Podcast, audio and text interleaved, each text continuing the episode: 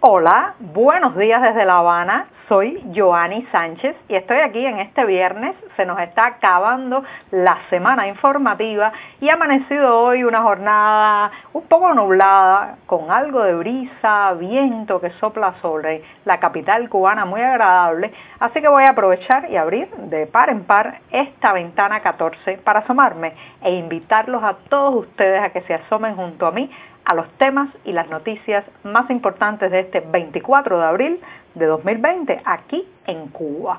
Hoy comenzaré comentando una cuestión muy preocupante, alcoholismo en cuarentena y el regreso de las bebidas de factura casera.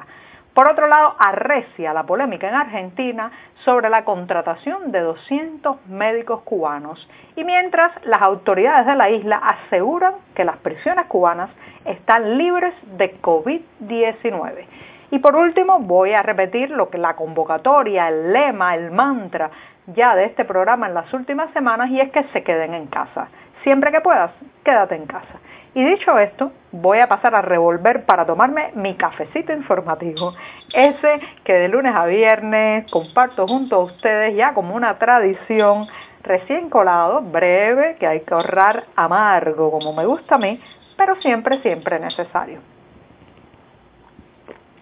Después de este primer buchito o sorbito de café del día, muy necesario para seguir, les he dicho que estoy al final ya de la semana informativa, hemos tenido mucho trabajo en los últimos días, pero los invito a que visiten la página del diario digital 14ymedio.com y allí podrán ampliar muchos de estos temas y la mayoría de estas noticias. Y con esto me voy a la primera cuestión que ya les decía, se trata de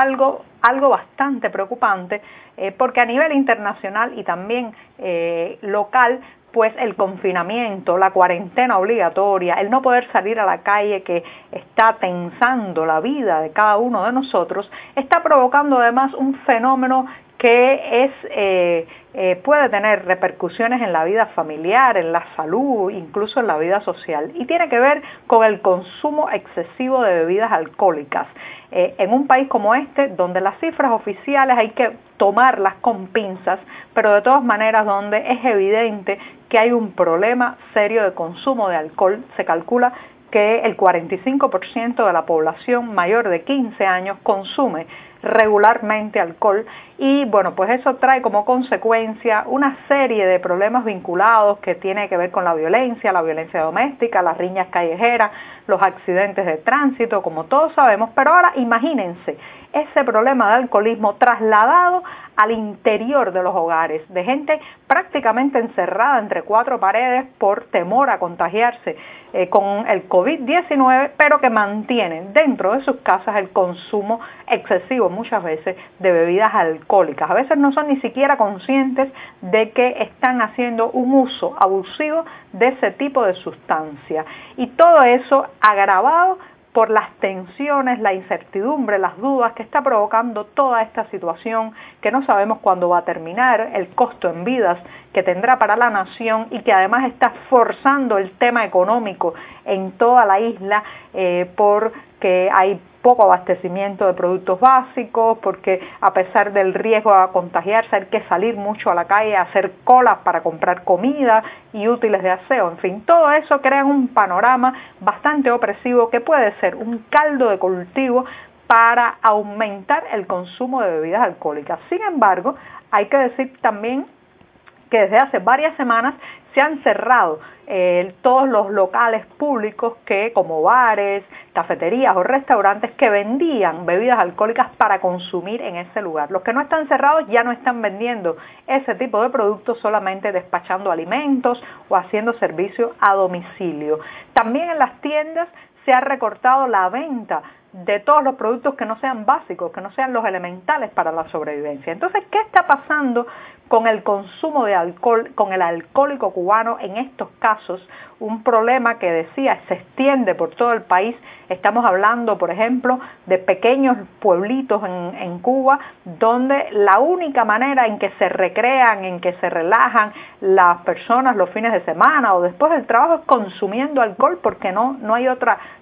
opción. Entonces, ¿qué hace hace esa gente ahora mismo? La respuesta es más peligrosa todavía porque ha habido un aumento de lo que podemos llamar la industria casera de las bebidas alcohólicas en Cuba. O sea, la producción, la factura doméstica casera, el destilado clandestino de bebidas alcohólicas, que puede ser muy peligroso porque puede estar muchas veces contaminado, por ejemplo, con alcohol metílico, que es verdaderamente letal, o puede provocar también discapacidades en los consumidores. Pero por otro lado, pues todo esto da ala nuevamente, como en los años 90 del periodo especial, a una industria clandestina de bebidas alcohólicas que había ido mermando con el tiempo y con la oferta de estas bebidas en las tiendas y en la red de comercios estatales. Todos conocemos como alguno de estos preparados, por ejemplo, popularmente se le llaman mofuco, warfarina, chispa de tren, que es uno de los más populares, incluso con el irónico nombre de champán de hamaca. En fin, son estos preparados o destilados los que están ahora fundamentalmente sosteniendo el consumo de alcohol en el interior de las casas cubanas. Mucho cuidado, hay que estar muy atentos porque no solamente puede ser un peligro para la salud, sino que también genera una serie de situaciones domésticas que incentivan la violencia, el golpe, la pelea, la riña, el maltrato de género, el maltrato contra los niños. Así que estamos viviendo momentos muy tensos de incertidumbre, de preguntas, de dudas, de cómo vamos a salir de esto, pero el alcohol no es la solución ni la respuesta a esas interrogantes. Y bien, presentado ya el primer tema, me voy a dar un segundo sorbito de café. Este es más breve todavía, ya se me acabó por hoy el cafecito y me voy con el segundo tema que está relacionado, como les anunciaba, con la polémica que se ha generado en Argentina con la llegada o con el arribo de 200 médicos cubanos a la provincia de Buenos Aires. Por primera vez se conoce con certeza el salario que un Estado extranjero pagará a Cuba, al gobierno cubano, a las autoridades por estos médicos. El gobierno de la provincia de Buenos Aires ya ha hecho público que le pagará el equivalente a unos $770,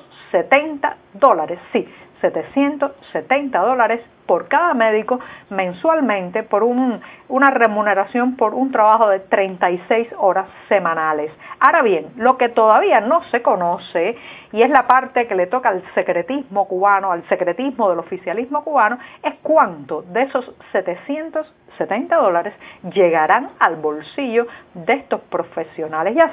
saben que es una práctica muy común que la Plaza de la Revolución envíe estas misiones médicas, pague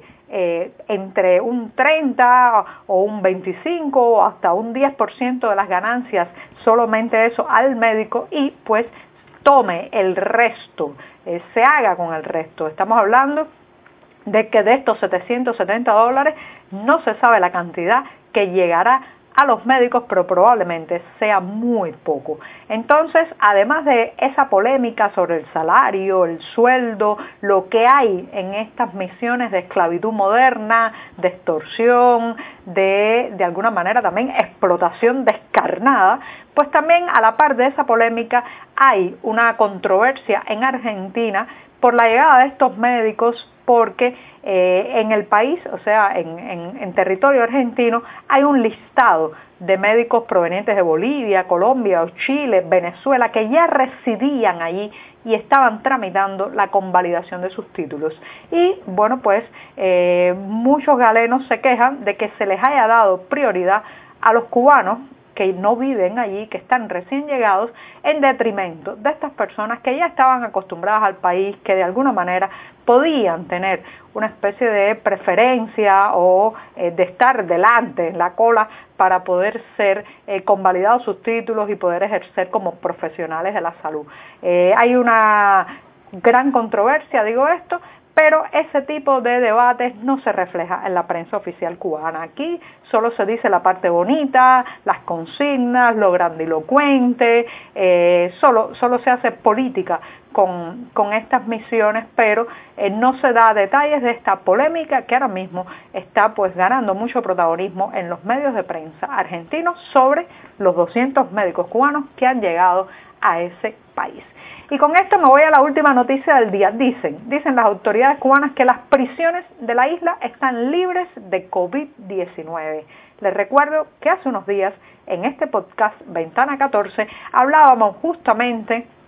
de la necesidad de hacer un indulto, una amnistía masiva de presos en Cuba, dado los peligros de que el coronavirus entrara a las cárceles cubanas, donde conocemos que la falta de higiene, los graves problemas con la alimentación, el hacinamiento, son el día a día de esos centros penitenciarios. Y entonces, bueno, pues se esperaba que se diera un indulto masivo, sobre todo a los presos que ya estaban a punto de cumplir sus condenas, habían cumplido una parte importante de ellas, estaban por delitos menores, pero lo cierto es que no se ha anunciado nada de eso, como sí ha ocurrido en otros países. En lugar de eso, ahora las autoridades aseguran que no han tenido ningún brote confirmado de COVID-19 en las prisiones del país. Como medida han tomado que 0 visitas de familiares, 0 salida de presos, algunos de ellos que estaban en una situación ya más distendida podían salir en algunas ocasiones, pero eso también se ha cancelado, y 0 entrada también de paquetes de comida que son usuales en las cárceles cubanas para apuntalar la deficiente alimentación de esos locales. Así que hasta ahora dicen las autoridades que el COVID-19 no ha llegado a ninguna prisión del país, y tampoco dan detalles de una posible amnistía o indulto en las próximas semanas. Y con esto me despido, no sin antes recordarles que se queden en casa. Traten de frenar cada uno de ustedes y de manera responsable la propagación del coronavirus. Quédate en casa siempre que puedas. Y con esto me despido hasta el lunes. Muchas gracias.